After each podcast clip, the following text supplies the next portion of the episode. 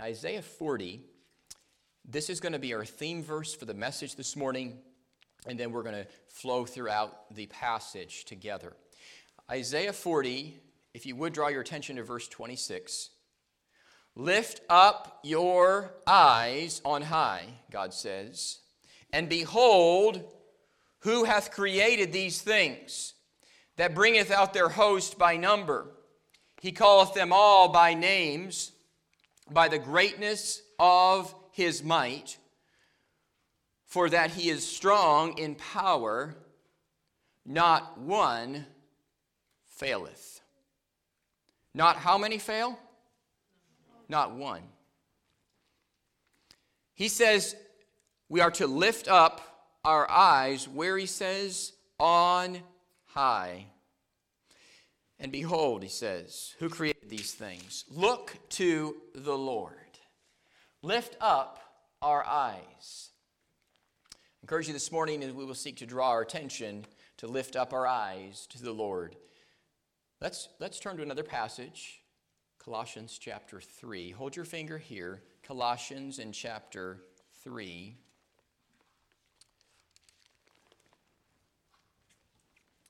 Galatians and Ephesians, Philippians, Colossians. Colossians chapter 3 and verse 1.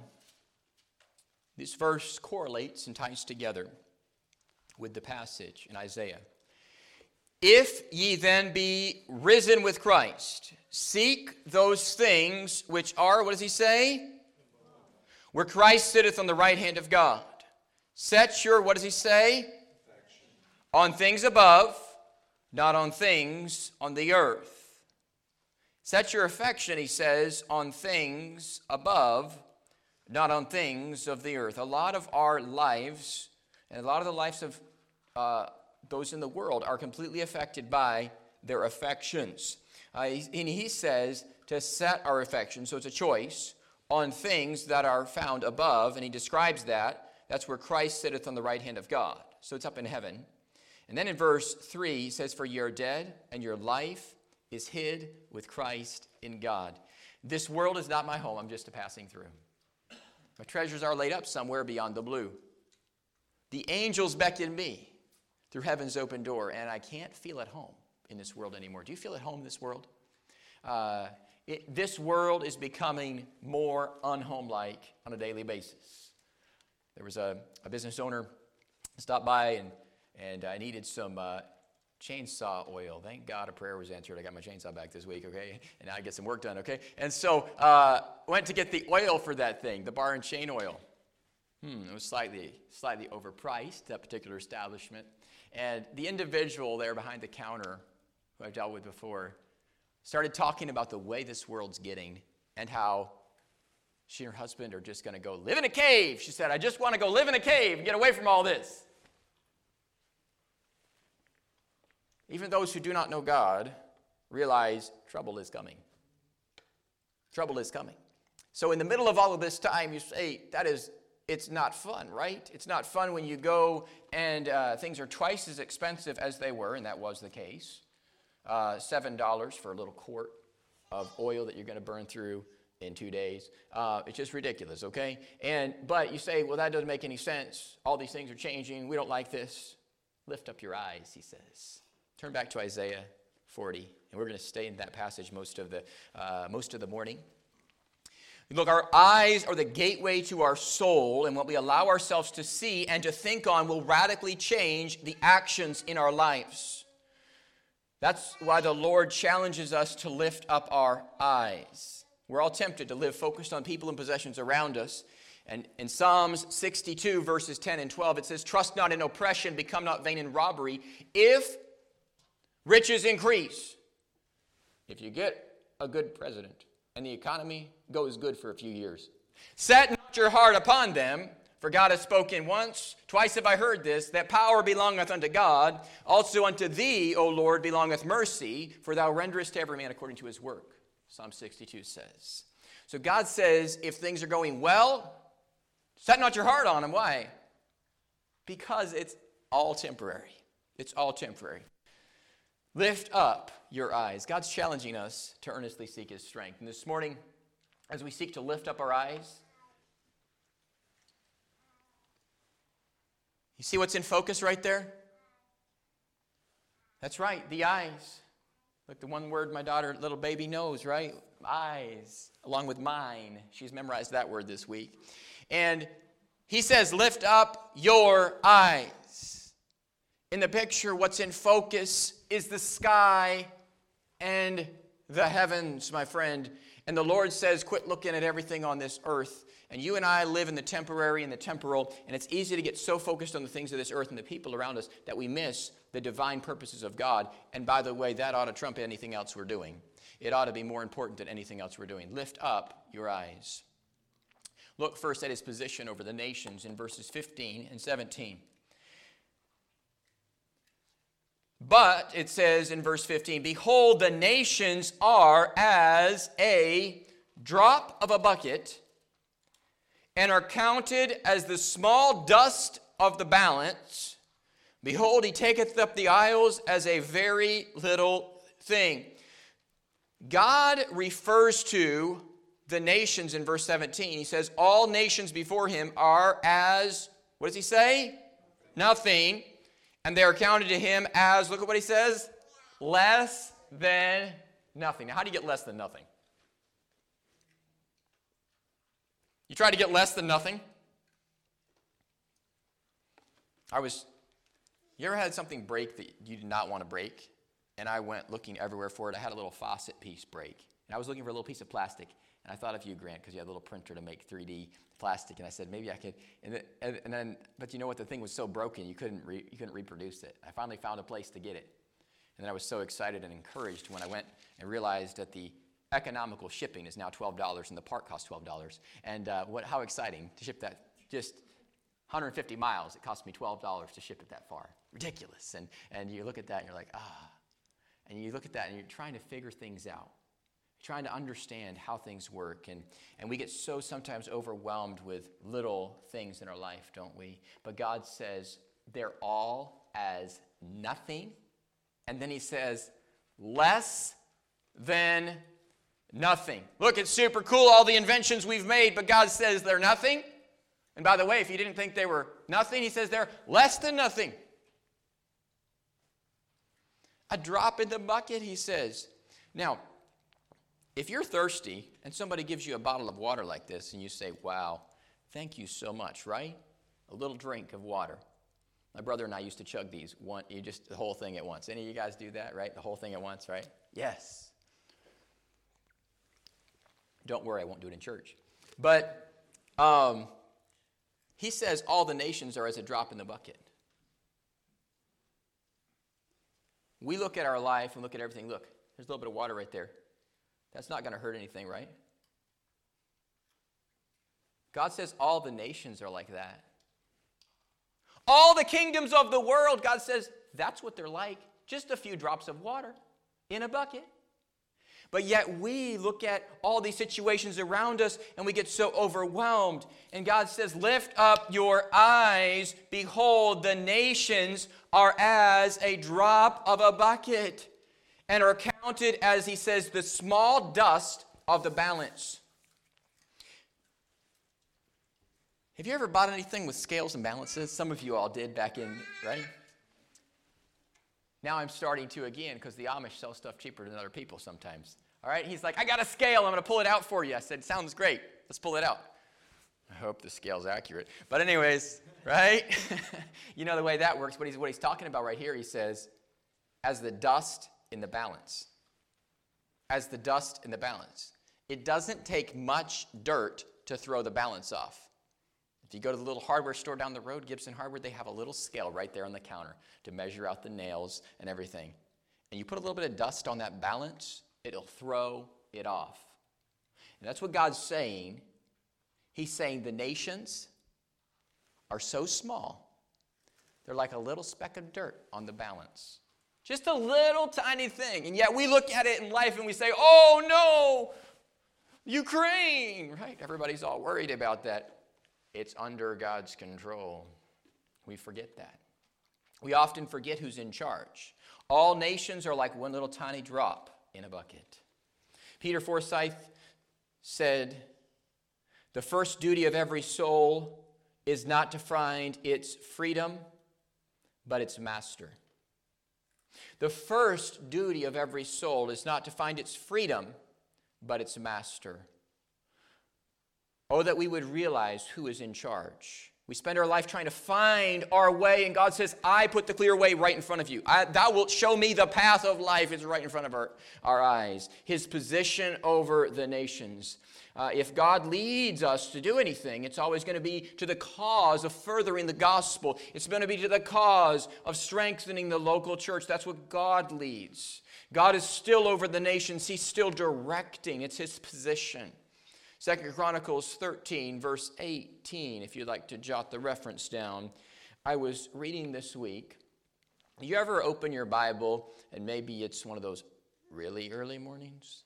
Okay? I pray you do sometimes when it's really early. And, uh, you know, it's like, you know, in the 4 a.m. hours, you know.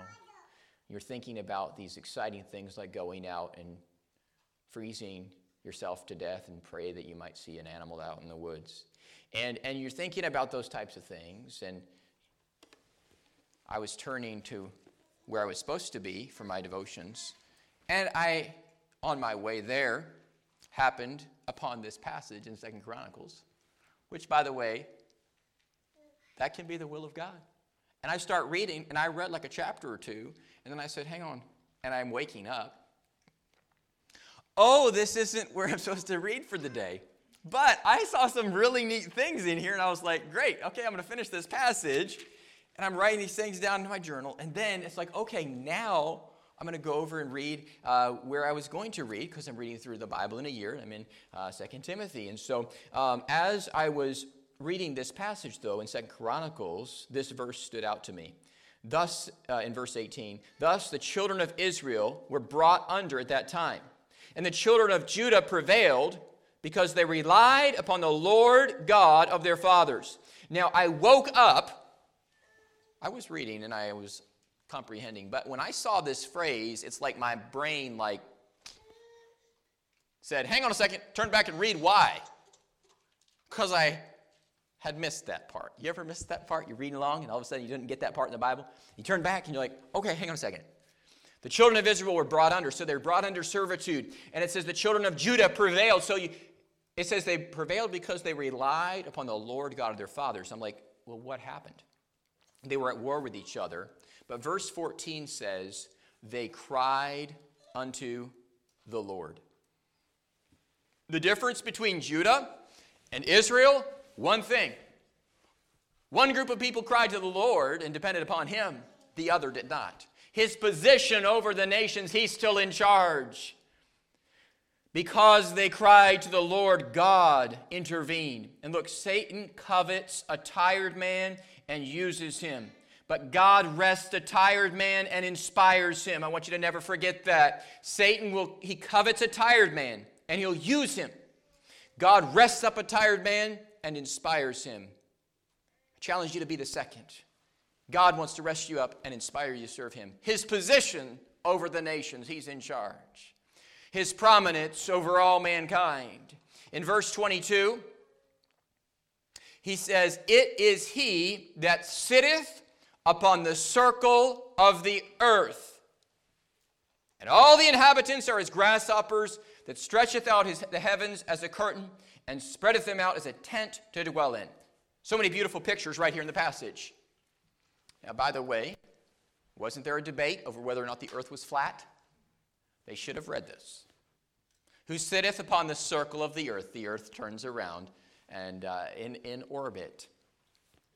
I would like them to try to explain to me how the earth could turn if it was flat and you not turn into a polar, completely polar uh, ice sheet and then scorch too much and then turn back into a polar ice sheet. They didn't understand what God already wrote in His Word. See, God's Word, people say, well, science is greater than God's Word. Uh, it's more intricate. Yeah, we've, we figured out a lot of complicated ways of saying some very simple things. Uh, if you listen to people talking about science, they use a lot of big, complicated words often. And uh, half the time, they don't even know what they're talking about. Um, in verse 22, he sitteth upon the circle of the earth. His prominence. Hey, he's still up there in heaven, and he's not the man upstairs. That is a very rude way to refer to the Almighty that created all things as just the man upstairs. No, no, no. He is sovereign, and he's not just upstairs, he's downstairs too. And he's in the basement. He's aware of everything going on. He's aware of what's happening in hell. At the same time, he's aware of everything happening in heaven and in all the stars and planets, and we can't even comprehend it. He's aware of what each one of us in the world are thinking, every single human being. He's aware of where every animal is. At the exact same time, he knows it all. His prominence over all mankind. He who guides himself has, been, has a fool for a follower. In the passage, he describes for us how he, all the inhabitants of the earth are as, look at what he says, grasshoppers. God says, Hey, I like, I like what you're doing. You're a grasshopper. I'm a grasshopper. We're all grasshoppers. All the inhabitants are just like grasshoppers, just jumping around. God says we're all grasshoppers. That's the way you say, it's kind of rude to refer to, to us like grasshoppers. The Lord is saying that's how small we are in perspective. Because as, as human beings, we look at a little grasshopper and we say, I could cause you to die, I could allow you to live. Right? You're not really scared of a grasshopper. Maybe a little child is. God says he's that big. And too often we think, oh, but this situation is so big, and we let it get us all worried. And God says, I'm still over all mankind. It says in, in the next part of the verse, He stretcheth out the heavens as a curtain.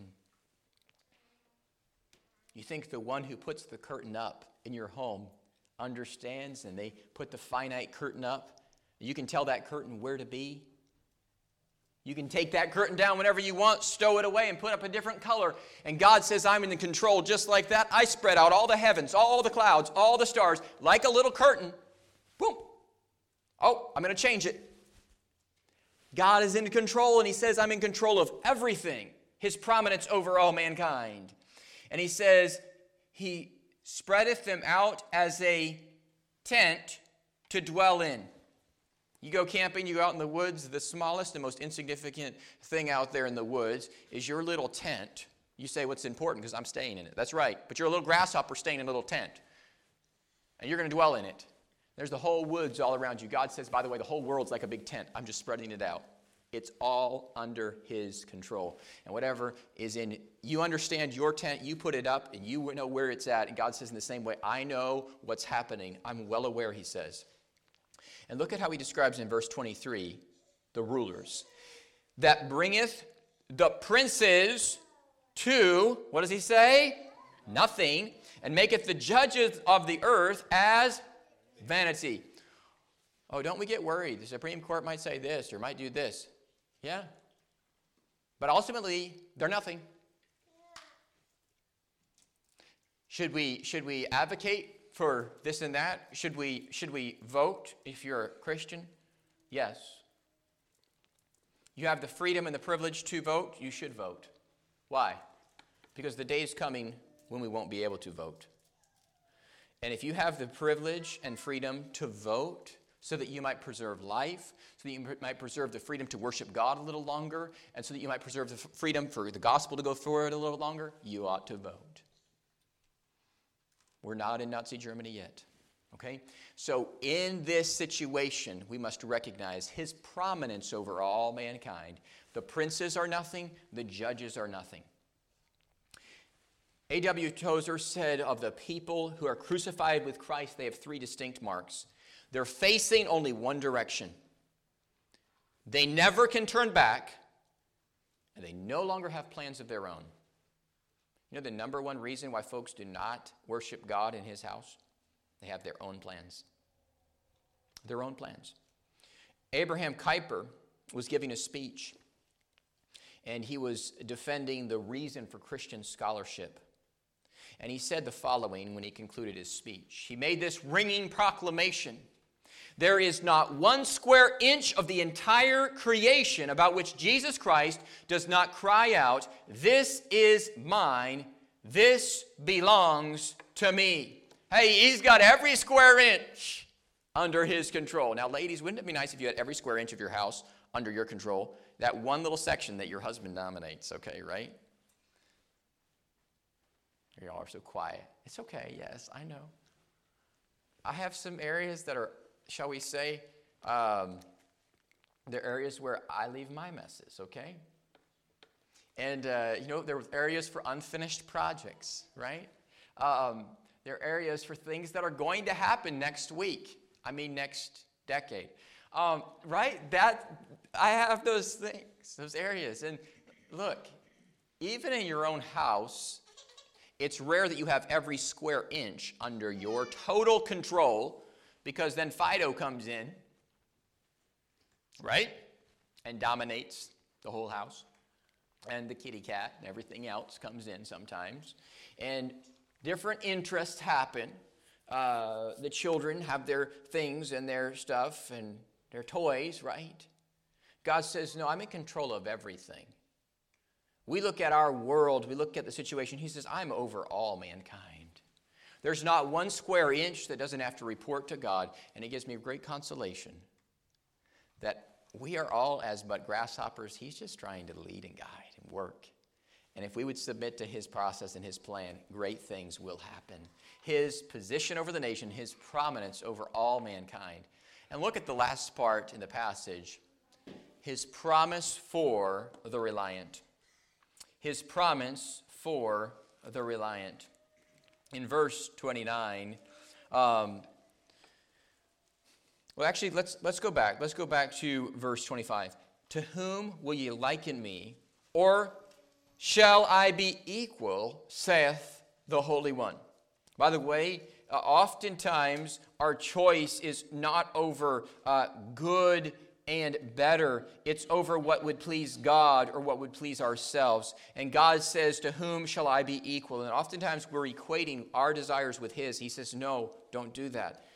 Lift up your eyes on high. He says, Behold, he who created, uh, and who created these things, that bringeth out their host by number. So all the stars come out by number, he says, and calleth them all by names, for the greatness of his might, for that he is strong in power, not one faileth.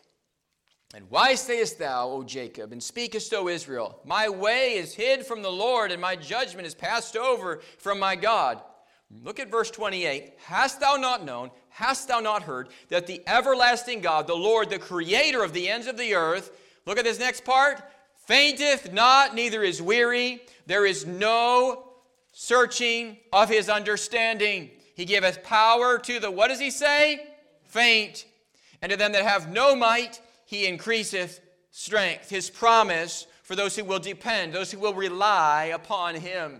He says, If you'll come back to rely upon me, I'll give you power that you didn't even know you had.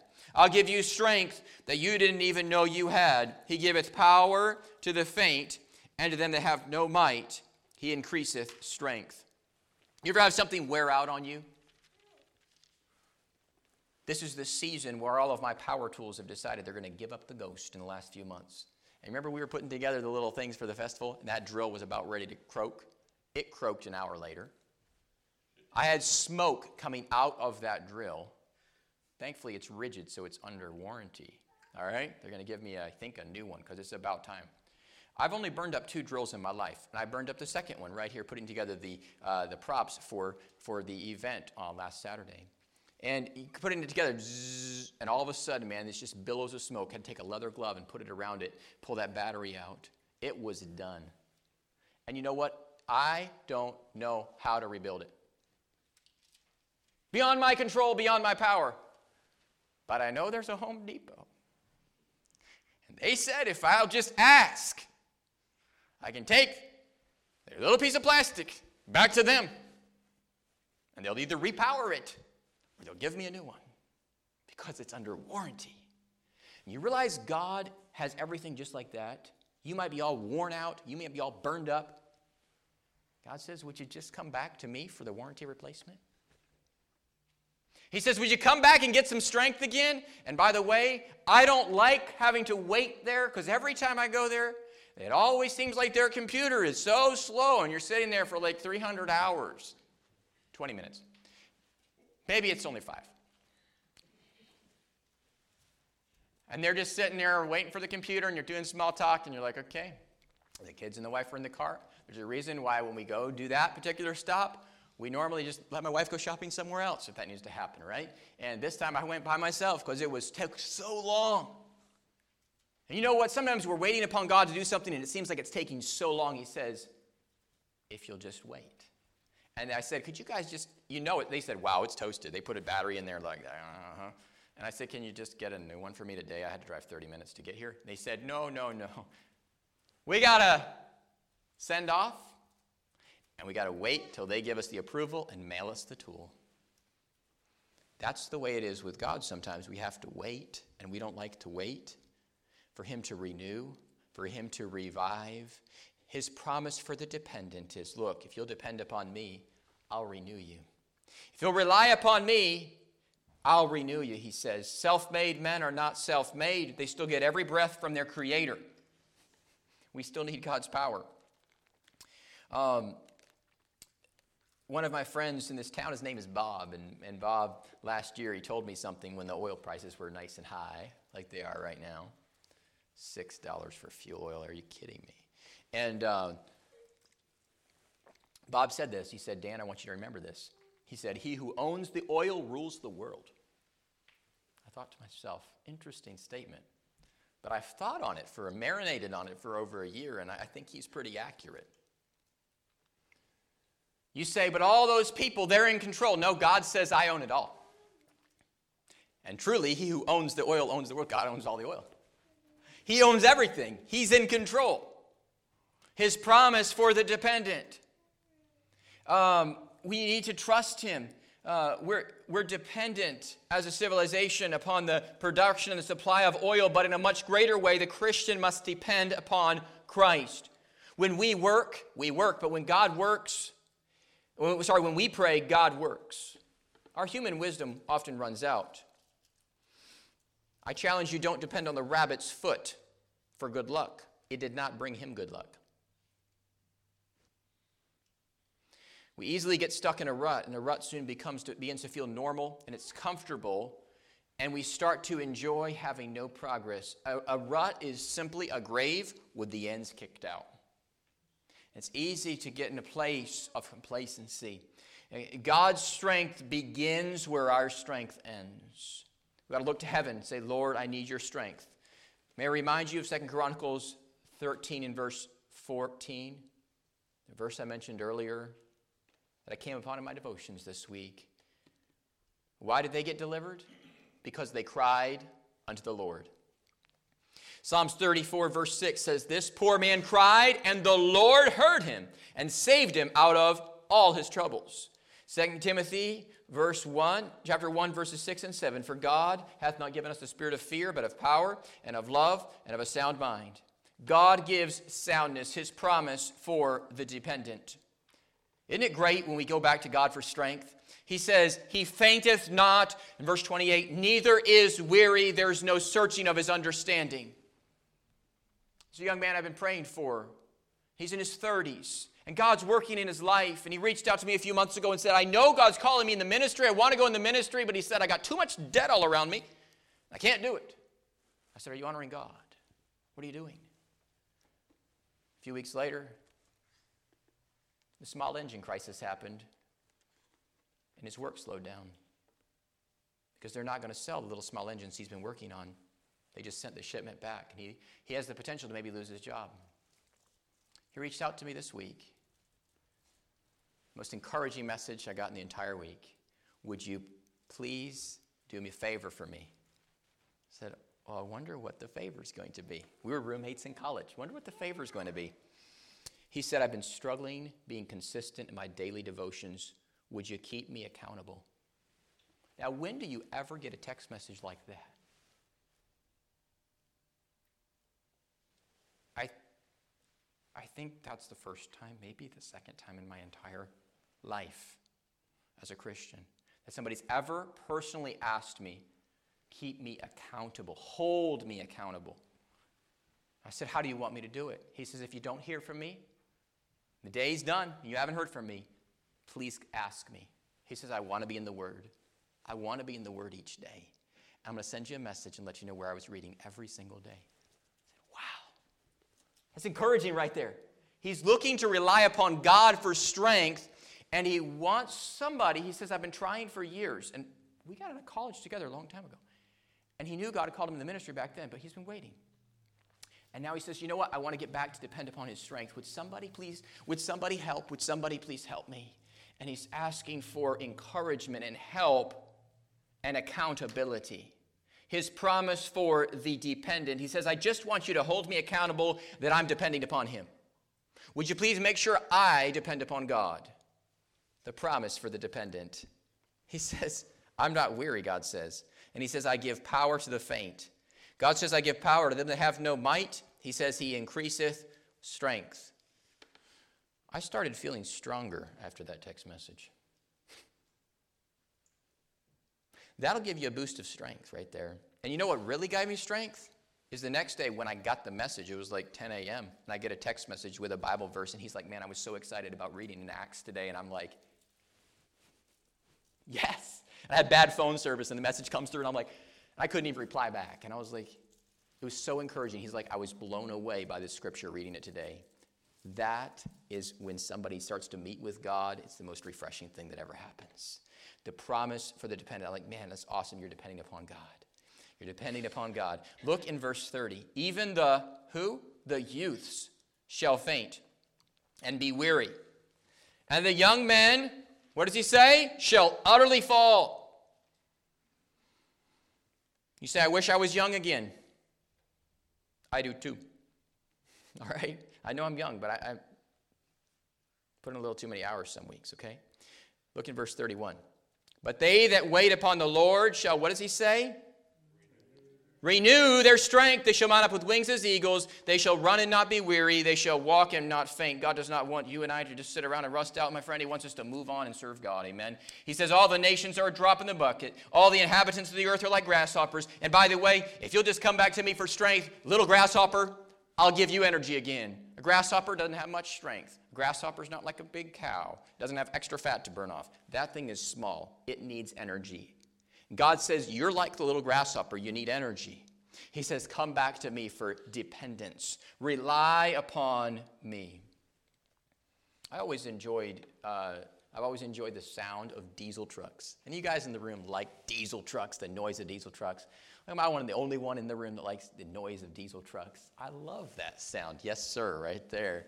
And yes, I love that noise. I love the sound. Don't like having to pay for the pump, but I love it. Um, in my first diesel truck, I bought it back when diesel was cheaper than gas. And that means I'm really old.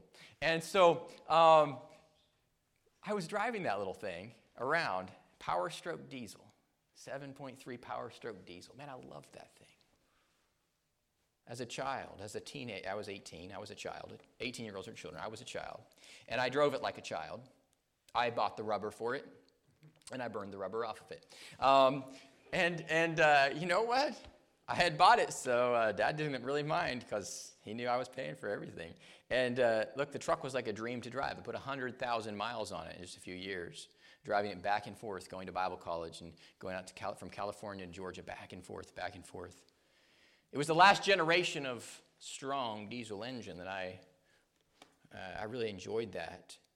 The next few years, they put out this thing called a 6.0, piece of garbage. And the 6.0 was faster, it could spin the tires better, but the engine life was very short lived. That's why those all went up for sale, about 100,000 miles. They all went up for sale. Then they had something they developed called bulletproofing. And they would put these special bolts in there and put all this stuff because the engine bolts would pop and the motor would start to fall apart. And they put these special bolts in there, and if you deleted this and that, that thing could become bulletproof.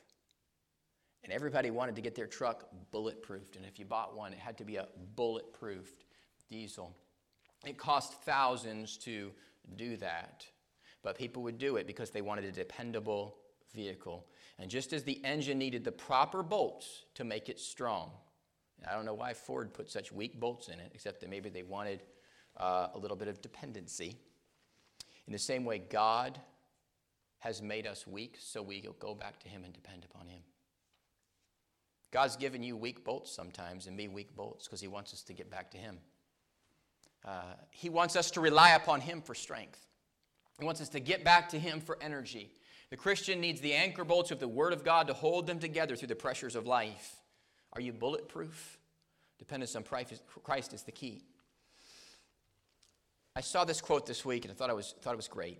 Many great ideas have been lost because the folks who had the idea couldn't stand to be laughed at.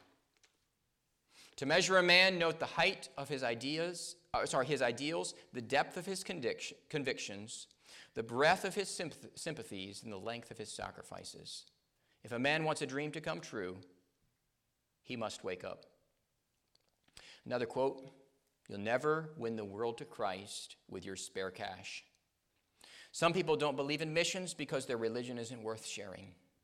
And look, to be great with God is often to be misunderstood to be misunderstood.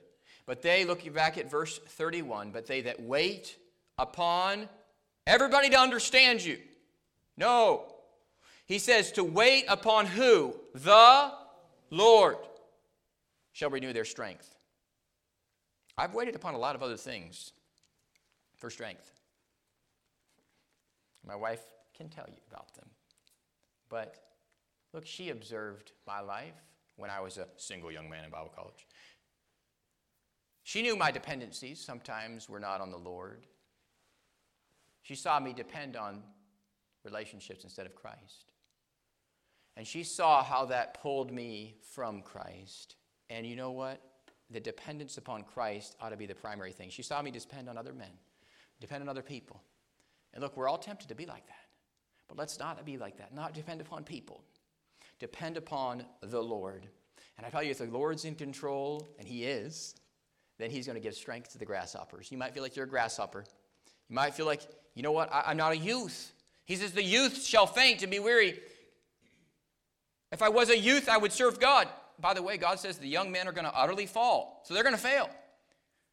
He says, I'm not looking for the youngest in the room. I'm not looking for the most, uh, the, the young man in his prime, the young men. He says, No, I'm looking for those who will wait upon the Lord, those who will rely upon the Lord. He says, He shall renew their strength. They shall mount up with wings as eagles. He says, They shall run.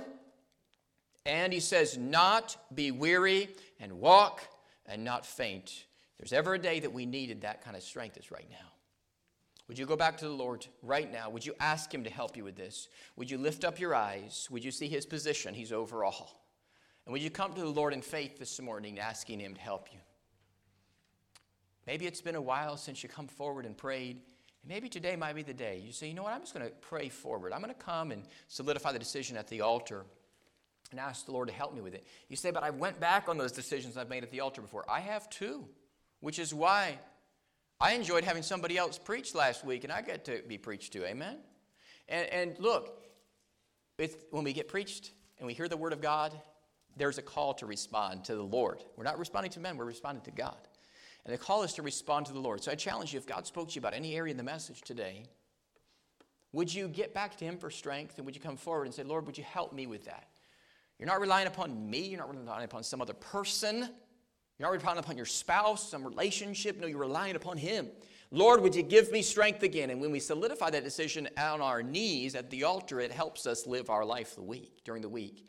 Maybe you also could make your seat at an altar and you could kneel in your seat and I challenge you when you pray this morning. If God's speaking to you, there's nothing wrong with, the Bible says, lifting our hands and calling upon Him.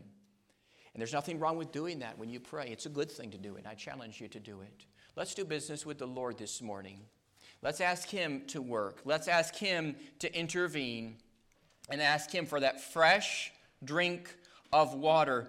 Look, uh, without water, we would all die. And we need the grace of God and His fresh energy so that we might thrive and might renew our strength. All the nations are but nothing in His hand. Will we come back to Him this morning? Will we ask Him for strength? Will we ask Him for help? Let's stand together for prayer this morning. And as we're standing this moment of invitation, maybe you're here and you've never asked Jesus to come into your life. If you're tired of the load of your sin, let Jesus come into your heart. And maybe this morning you've heard the message and you say, you know what? It, it all, a lot of those things made sense, but I'm just not sure about my relationship with God. And maybe you do not know Jesus as your Savior, and today you need to call upon His name and ask the Lord to forgive you of your sins. Simply call upon Him as the Savior. Turn from your sin to the Savior. And if you've never done that, today's the day to do that. And if you have done that, and maybe as a Christian, you'd say, you know what? Lord, I just need to come back to you for strength. And maybe that's what God's speaking to you about. Would you do business with Him? Would you respond to Him this morning? Father, we thank you for moving in our hearts. We thank you for working. And just as we are without one plea, but that your blood, Lord, was shed for us, we come to you. And Lord, we come to you, O Lamb of God. And we ask that you would help us, that we might be renewed in our inner man by your power. We thank you for the strength you give when we rely upon you. And Lord, there's contagious joy that you want us to experience in this room. And maybe you're just moving on some of our hearts, maybe two or three of us in the room, and you're moving on our hearts about getting back to relying upon you. And if we would do it, and if we would do it publicly, we would encourage the others in the room to do it as well in their personal walk with God. So, Lord, I pray that you would help us to do business with you, to respond to you, that you might flow through us and your presence might be made manifest in our congregation. We thank you for what you will do. And Lord, we ask you to just move right now in our hearts.